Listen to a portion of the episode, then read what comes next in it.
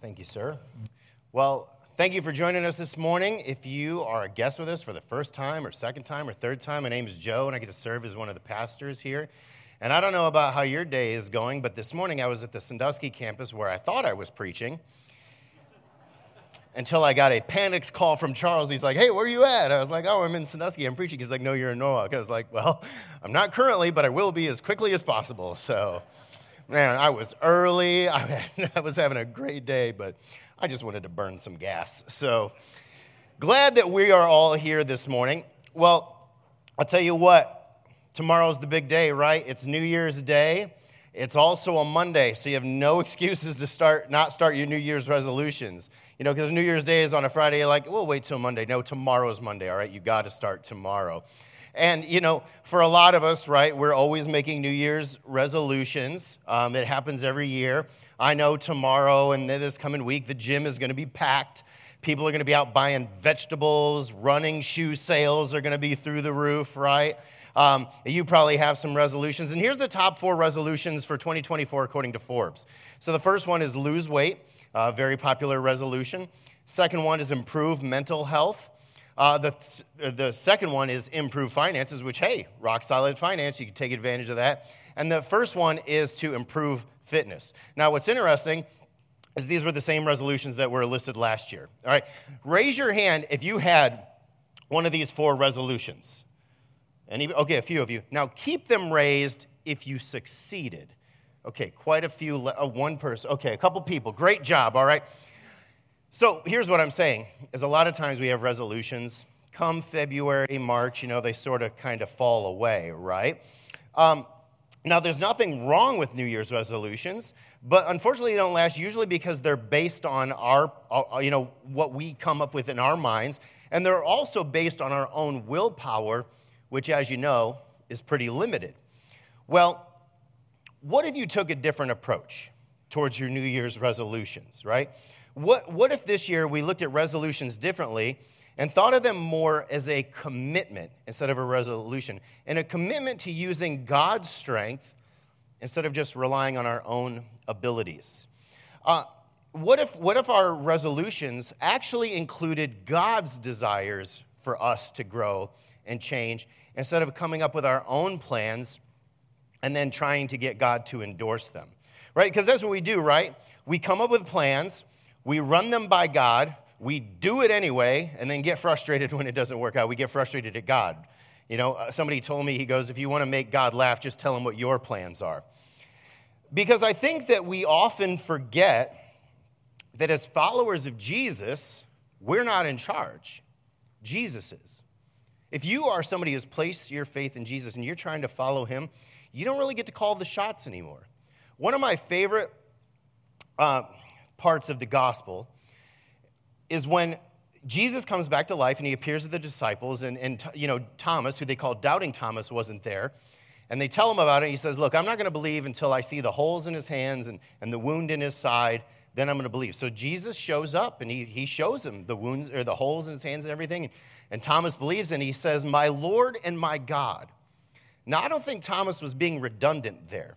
I think he's saying two separate things. He's saying, My God, right? He's like, You are the Messiah. You are God here in the flesh because you were dead and now you're alive, and nobody can do that except for God. So you are God.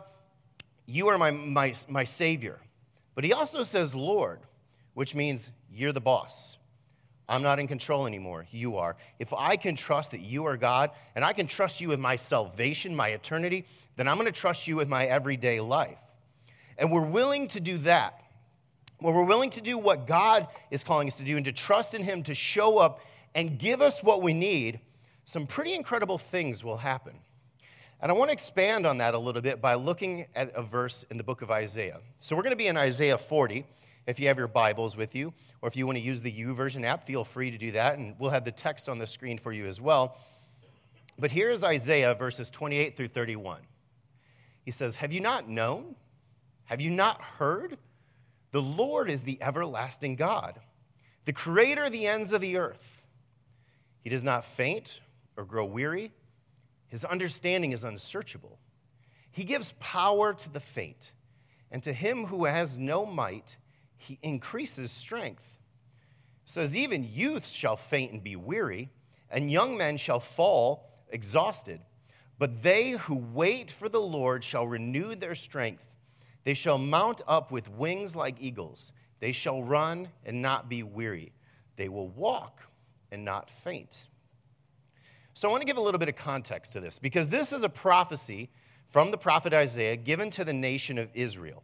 Now, at this time, the Israelites are in a very despondent state. They have been in captivity in Babylon, and they're probably exhausted, probably wondering how long this is going to happen, right? And that's why Isaiah gives this message of hope to the people.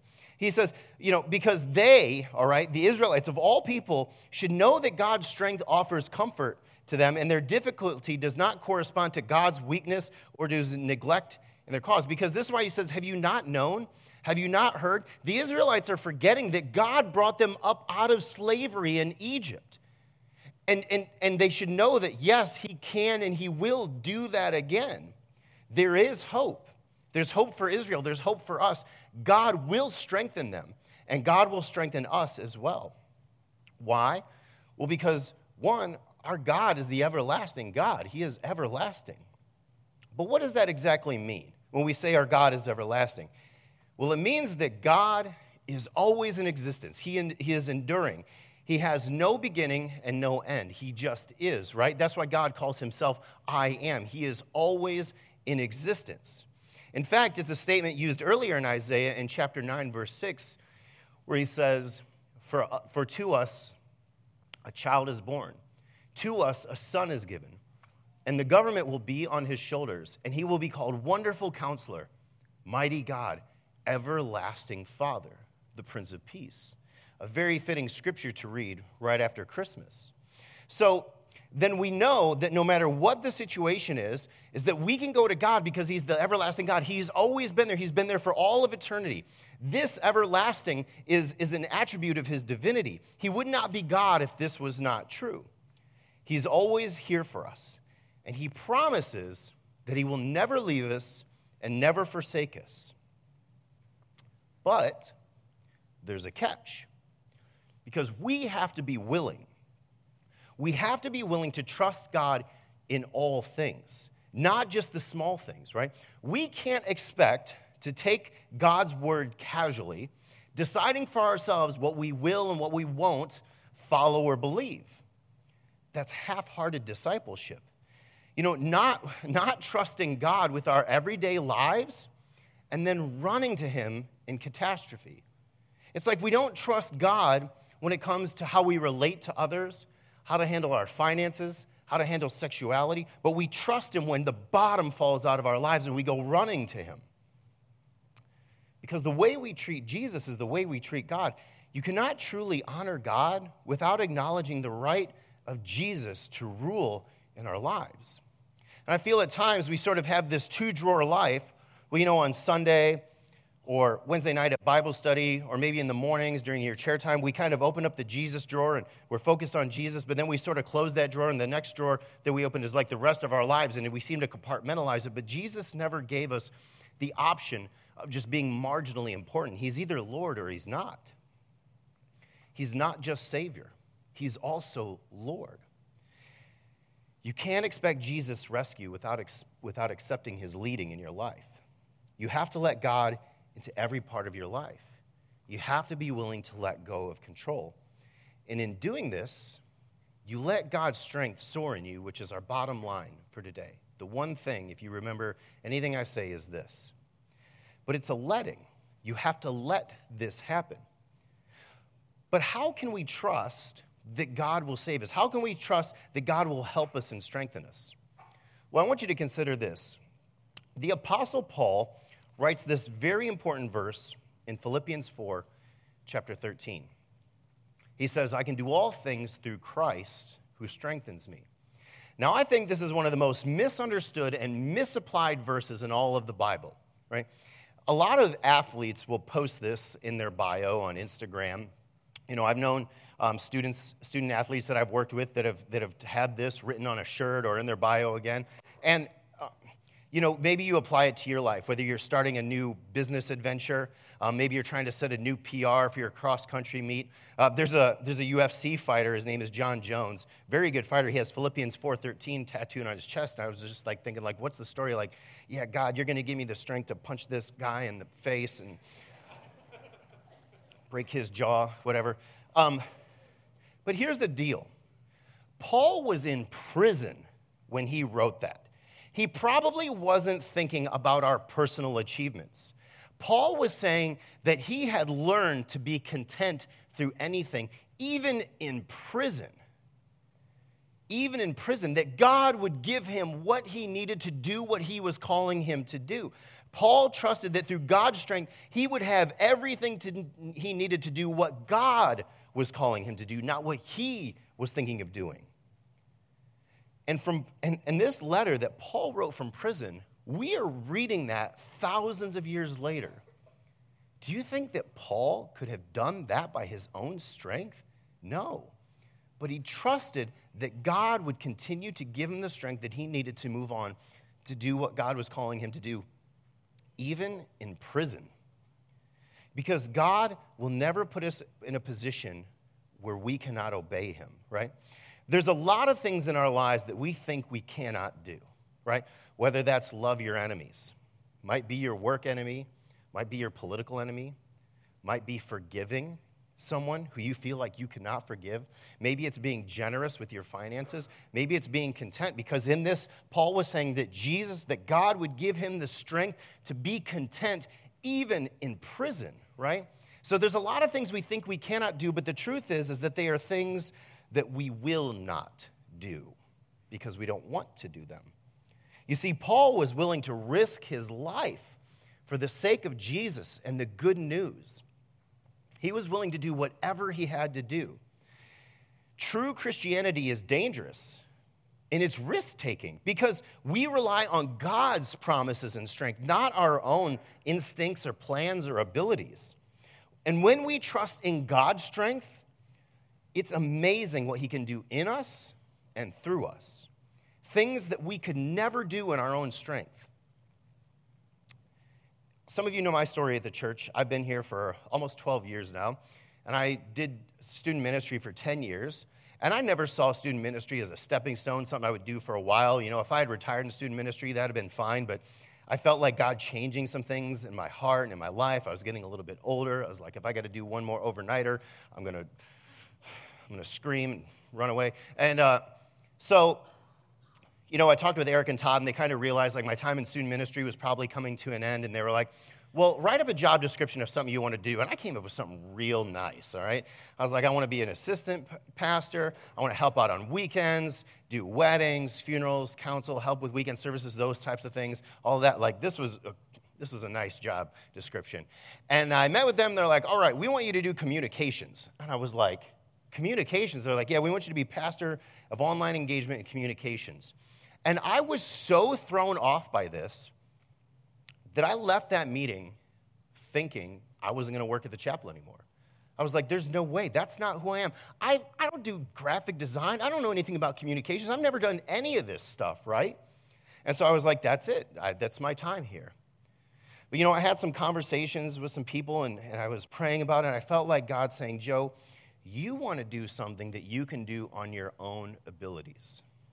I'm calling you to do something that if I don't show up, you're in trouble. And so I went for it. And I've never looked back. And I'm so glad that I did. And it was one of the scariest things ever. And I am not equipped to do what I do, but God has called and qualified me to do those things. But I had to be willing to step out in obedience and faith to Him. And that's just one example out of thousands that I could tell you about people who took a risk. You know, one of those recently where I can talk about God giving people strength was we just had a team do a short term mission to West Virginia. And I want to share some words from Pastor Jeff, who led the team. He says this It was so exhilarating to watch several people from West Virginia come to trust Christ as their Lord and Savior. For our team to deliver food boxes to those who were hungry, to give out presents to over 135 kids, he says also, though our hearts broke for many of the people, as many of them barely had the basic essentials of food and water and shelter. However, we noticed with several of the families that they still had a strength about them. And many of them knew that strength was not from the things of this world, but by the power of God. He goes on, in West Virginia, we saw God giving incredible strength to us as a team, but we also saw God giving his supernatural strength to so many people in one of the poorest counties in America. He goes on, he says, In fact, my new friend David had a cowboy hat and a shirt that said, Y'all need Jesus. And I love this, right? Because here's a guy who gets it. David got it. He knew that in his position in life, there was nothing he could do to change his situation. He needed Jesus. And y'all, or we all, need Jesus too. That was how they let God's strength soar in them. It was definitely evident in West Virginia. And I have seen this happen in so many other areas. I've been to Mexico on short term mission like nine times now, and I have seen people that have next to nothing, but have an incredible strength about them because they know they don't have anything in them that can change their situation in life, but they trust that God will continue to strengthen them to do everything that He is calling them to do, and it works. Now, God's power is not something that can be rallied up through our own willpower or resolve. So you might be thinking, yeah, I would like to have this power. But the big question is, well, well, how do we get it? How do we get this power that God is offering? How are we strengthened by God? Well, I have three things that I think could really help us to figure this out. And the first one is this you have to know the strengthener, you have to know him. Now, the big question is not do you believe in God in your mind? Because you can know something intellectually. Like you could have an understanding about a clinical set of facts about God, about Jesus, that yes, there was this man named Jesus and he lived and he even did miracles. You may even believe that he died and he came back to life, and it may not change your life in any way whatsoever. I mean, I believe in George Washington, but I don't wake up in the morning and be like, I'm living this day for George. You can believe something in your mind, you can believe it intellectually, and it doesn't grip your heart. You can have a mental grasp of the doctrine of God's grace and salvation, but you haven't understood how it works out in your daily life. So I want to ask you this Is there a gap between what you believe about God in your head and the motives of your heart, your words, and your behavior and attitude? Would you tell people that you believe in Jesus and you are a follower of him, but the actions of your life say something else differently? If there's a gap there, my challenge to you is to turn to God through prayer and to cry out for forgiveness and heart change, whether today is the first time you've ever done that or today is the thousandth time you've done that. And then understand that God stands there, not with his arms crossed, shaking his head, but with open arms, like the father in the story of the prodigal son. And then with that, do whatever he tells you. Take God and his word seriously. And when you do that, his strength will show up in your life. The second one is this to live outside of your strength. Again, read the Bible and do what it says. And when you can't, do it anyway. Do it anyway. Like I said, when it comes to forgiving somebody who may have hurt you, when it comes to loving your enemy, when it comes to being generous, when it comes to being content, and you feel like there is nothing I can do to fix these situations, you're right. But God's strength won't show up where it's not needed. You know you aren't trusting in God's strength if you never take a risk and do something bold in obedience to Him. If you never step out in faith you'll never experience God's strength in your life. I mean, if you had told me 15 years ago when I started coming to this church that I was going to be a pastor, I would have said you were absolutely crazy. I mean, I'd been a bartender for eight years before I went into ministry, you know, as you do. There was nothing in me that could have got me here. It was all God's strength, but I had to be willing to follow Him and do what he said to do. And it was terrifying at times. But I'm here to tell you that the thing that you may be most afraid of may be the very thing that God is calling you to do. And the third is to let go and wait. Verse 31 in our passage says, But those who wait for the Lord shall renew their strength. They shall mount up with wings like eagles. They shall run and not be weary. They shall walk and not be faint. Now, I don't know about you, but waiting has never been one of my strong points, right? If you're like me, you order something on Amazon, and like two hours later, you're checking the tracking right? I want to know when it leaves the warehouse. I want to know when it's on the truck. I want to know when it gets to the post office. Can I go pick it up there? Are they to have to wait till they deliver? Like, I'm not good at waiting, right? And look, I'm not asking you to speed. Just go the speed limit, all right? I've got places to do. And it's like, I'm not good at waiting because if I'm like in line behind a slow person at a buffet and I'm hangry, you know, hangry, it's just like, I'm not good at waiting, all right? And be careful if you pray for patience because it's not like God just sprinkles Holy Spirit dust and you're like, wow, I'm patient. No, God will put you in situations and you will learn to be patient, all right? So waiting has never been a, been a strong point. And waiting patiently is even more of a problem. But we have to understand that God does not operate on our timeline. You have to trust God. Trust God that He is working in you in the middle of your waiting, and then to let go, right? to stop trying to control things. Because maybe there's a situation in your life, a relationship, whatever that might be, and you say, All right, God, there is no way I can fix this. I can't change the situation. I can't change this person's heart. There is nothing that I can do, right? And you say, God, I take my hands off. It's in your hands. You take control. And then some time goes by, and God's not as efficient as we would like him to be, right?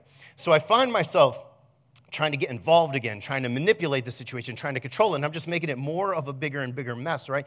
You have to learn to let go, to trust that God is going to do what he promises to do. And again, that can be really scary, right? But sometimes the scariest thing you can think of is the very thing that God is calling you to do. So I want to share this quote. It's by the late author and pastor Tim Keller. He says, It's not our lack of strength that prevents us from enjoying God's blessing or from worshiping God wholeheartedly. It is our lack of faith in His strength. So, even if you feel like life is just crushing you and like you can't even take one more step, remember that you can always call on God, the everlasting God, and He will renew your strength. This is an absolute ironclad promise from God. After all, our bottom line is to let God's strength soar in you and focus on that word let. Are you letting God's strength soar in you? Are you not being willing to wait? Are you trying to control the situation? And so this morning, as we close our service, we're going to do something just a little bit differently. As a way to um, start off this new year, I just want to stand in a minute and I'm going to pray a blessing over our congregation. And then Donna and Sonia are going to come back and they're going to sing a few verses from a song that we just want you to listen to and to take these words and settle them into your heart. So, would you do me a favor and stand as we pray?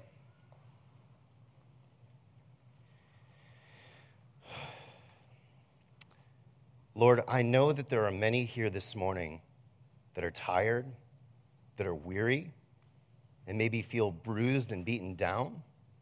But Lord, I know that you understand that type of pain more than anyone.